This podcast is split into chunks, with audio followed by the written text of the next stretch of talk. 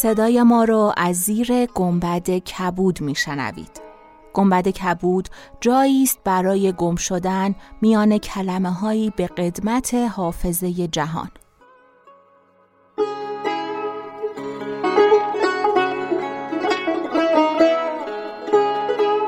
سلام من شقایق جهرومی و دوستانم شما را به زیافت نور و کلمه دعوت می‌کنیم به قسمت 29 گنبد کبود گوش می‌کنید.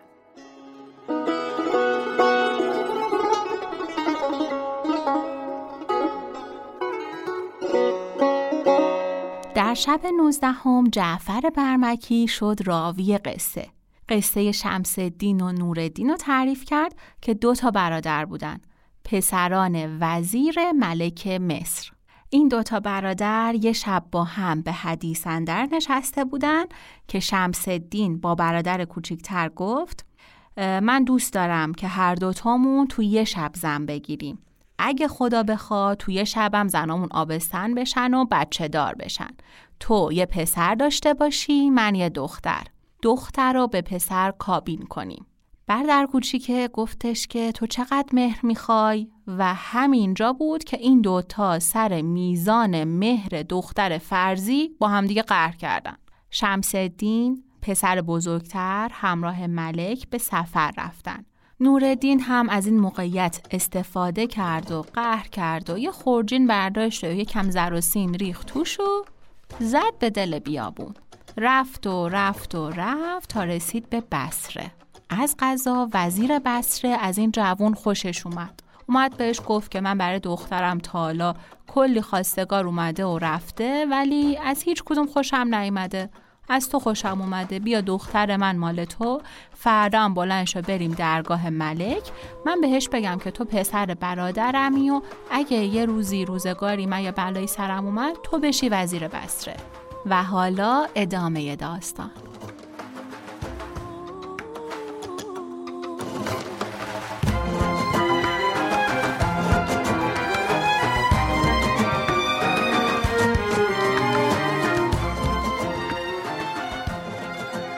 چون شب بیستم برآمد شهرزاد گفت ای ملک جوانبخت چون نورالدین به پیش وزیر آمد وزیر دختر به او سپرد و گفت امشب با زن خیش به کامرانی بگذران که بامداد به پیش ملک رویم.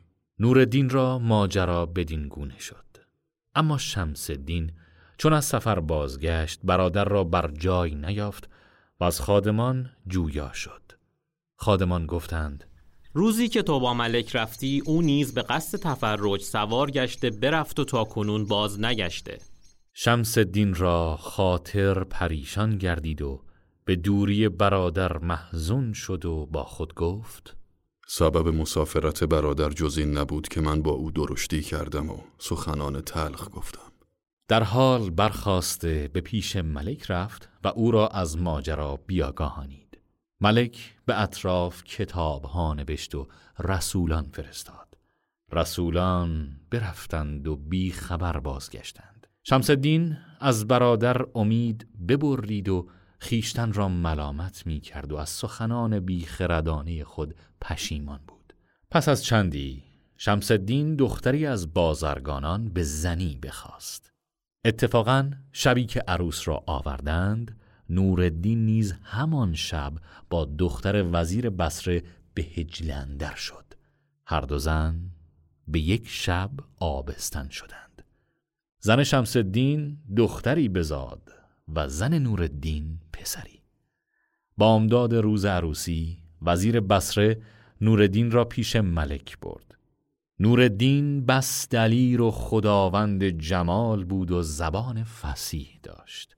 آستان ملک ببوسید و این دو بیت برخان رای سلطان معظم شهریار دادگر در جهان از روشنایی هست خورشید دگر. که چون خورشید روشن رای ملکارای او روشنایی گسترد بر شرق و غرب و بحر و بر. پس ملک ایشان را گرامی بداشت و از وزیر پرسید این پسر کیست؟ وزیر گفت مرا برادری به مصرندر وزیر بود خود در گذشته دو پسر دارد. پسر بزرگش به جای وی به وزارت نشسته و پسر کهترش همین است که پیش من آمده. من دختر خیش به عقد او در آورده ام و او پسری است هوشیار و دانشمند و او را آغاز جوانی است اما مرا عمر به پایان رفته و تدبیر من کم شده و چشمم کمبین گشته. از ملک تمنا دارم که برادرزاده بر جای من نشاند. ملک تمنای وزیر به جای آورده سخنش را بپذیرفت. وزارت به نورالدین سپرده خلعتی شایسته با اسب سواری خود به نورالدین داد. آنگاه وزیر بصری و نورالدین زمین بوسیده از پیش ملک در قایت خورسندی و شادی بازگشتند. روز دیگر نورالدین پیش ملک رفته. زمین ببوسید و گفت سپر جاه تو مرا دریافت زیر تیغ زمانه خونخوار. همچو آینه طبع من بزدود از بس که بود پرزنگار. ملک نورالدین را بر مسند وزارت اجازت داد. نورالدین در مسند وزارت نشسته به کار مملکت و رعیت مشغول شد و ملک به سوی او نظاره می کرد. دانشمندی او ملک را سخت عجب آمد.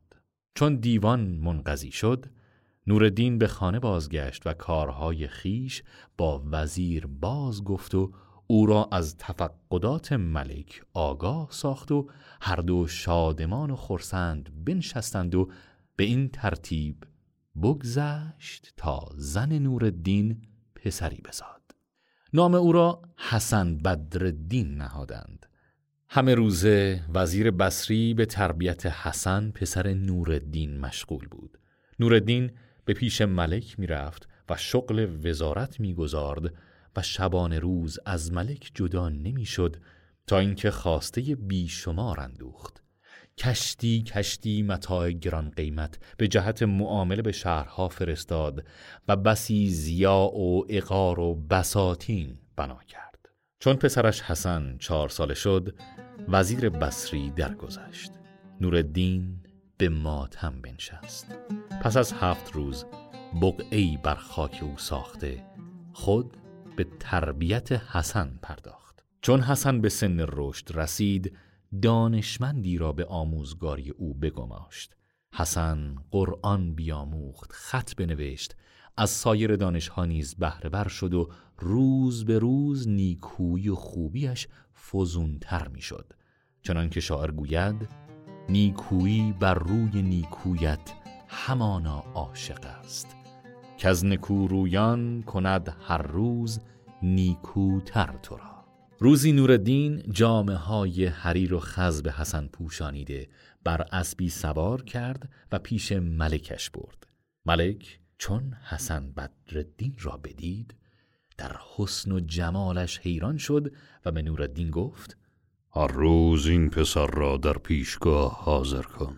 نوردین زمین ببوسید و هر روز حسن را با خود پیش ملک می برد تا اینکه حسن پانزده ساله شد و نوردین رنجور گردید. حسن را پیش خود خوانده وصیت بگذاشت و رسوم رعیتداری و وزارتش آموخت. در آن حال نوردین را از برادر و وطن یاد آمده. گریان شد و گفت ای پسر شمس دین نام برادری دارم که ام تو و به مصر وزیر است. من خلاف خواهش او از مصر به در آمدم. اکنون تو خامه بردار و بدانسان که من می‌گویم نامه بنویس. پس حسن بدردین قلم و قرتاس گرفته آنچه که نورالدین می‌گفت او مینوشت تا اینکه تمامت ماجرای خیشتن از وصول بسره و وصلت وزیر و هر حکایت که روی داده بود یک یک باز گفت و حسن بنوشت. آنگاه به حسن گفت وصیت من نیک نگاه دار. هرگاه تو را حزنی روی دهد و غمی رسد به مصر رفته به ام خود بازگو که برادرت در غربت به آرزوی تو جان داد. پس حسن نامه پیچید و به کیسه اندر محکم بدوخت و بر بازوی خیشتن ببست و بر احوال پدر همی گریست تا اینکه نورالدین درگذشت. فریاد از خانگیان و کنیزکان بلند شد و ملک و سایر بزرگان و سپاهیان به ماتم نوردین بنشستند و پس از سه روز به خاکش سپردند و حسن تا دو ماه به ماتم داری نشسته به پیش ملک نمی رفت. ملک وزارت به دیگری سپرد و فرمود که خانه نوردین مهر کرده زیا و اقار و بساتین و اموالش را بگیرند وزیر نو با خادمان قصد خانه نوردین کرد که خانه را مهر کرده حسن را به قی دارند. مملوکی از ممالیک وزیر نوردین در میان ایشان بود.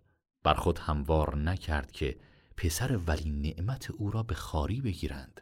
در حال پیش حسن بدردین بشتابید و دید که محزون نشسته است.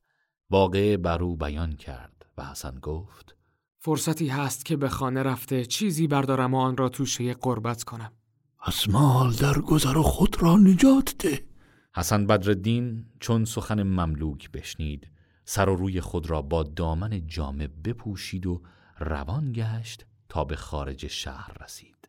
در آنجا شنید که مردم به افسوس و حیرت با یکدیگر می‌گویند که ملک وزیر نو را به مهر کردن خانه وزیر نورالدین و گرفتن حسن بدردین فرستاده. چون سخنان ایشان بشنید راه بیابان پیش گرفت و نمی‌دانست به کدام سو رود تا اینکه راهش به گورستان افتاد. چون مقبره پدر بدید به بقعه اندر شد. هنوز ننشسته بود که یک نفر یهودی از اهل بصره رسید و گفت ای وزیر با تدبیر چرا بدینگونه پریشانی؟ همین ساعت خفته بودم. پدر را به خواب دیدم که به سبب ترک زیارت مقبرش با من به خشمندر است. من بسی ترسیدم. برخواسته به زیارت قبر وی آمدم و اکنون همین خواهم که یک کشتی از کشتی های خود به هزار دینار زر به تو بفروشم و در احسان بذر صرف کنم.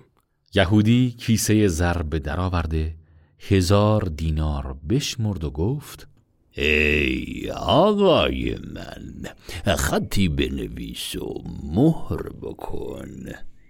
حسن قلم گرفته بنوشت که نویسنده این خط حسن بدردین بفروخت به فلان یهودی یک کشتی از کشتی های پدر خیش را به هزار دینار زر نقد و قبض سمن کرد.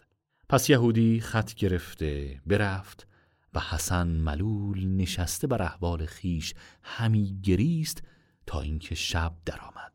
حسن در همانجا بخفت.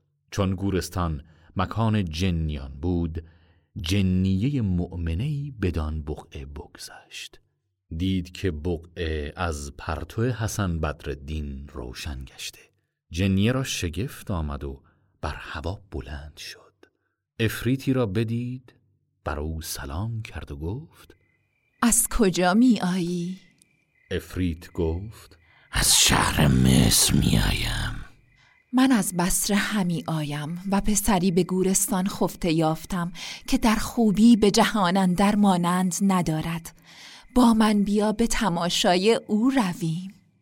پس هر دو به بقعه فرود آمدند و چشم بر جمال حسن بدردین دوختند. جنیه گفت من تا کنون پسری بدین زیبایی ندیدم. من هم آدمی به این خوبی ندیده بودم ولی در مصر شمس الدین وزیر را دختری است که به این پسر همی ماند و ملک مصر او را خواستگاری کرد. ولی وزیر گفت ای پادشاه از حکایت برادرم نورالدین آگاه هستی؟ که او از من به خشم روی بتافت و من نیز از روزی که مادر این دختر را زاده سوگند یاد کردم که جز پسر برادر به دیگری ندهم. چون ملک سخن وزیر بشنید در خشم شد و گفت من از مثل توی دختر می‌خواهم و تو بحانه های خنک میآوری. به خدا سوگند دخترت را ندهم مگر به پسترین مردم. پس ملک سیاهی را که پشتش گوش و سینش برآمده بود بخواست و دختر وزیر را به دو کابین کرد و گفت که امشب دختر دو سپارند و زنگیان بر آن سیاه ادب گرد آمده بودند و شمهای روشن به دست گرفته گوش پشت را به گرمابه می بردند و با یکدیگر مزاح می کردند و همی خندیدند.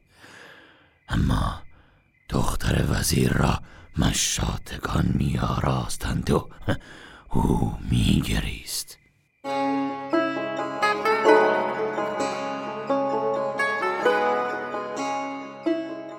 چون قصه به دینجا رسید بامداد شد و شهرزاد لب از داستان فرو بست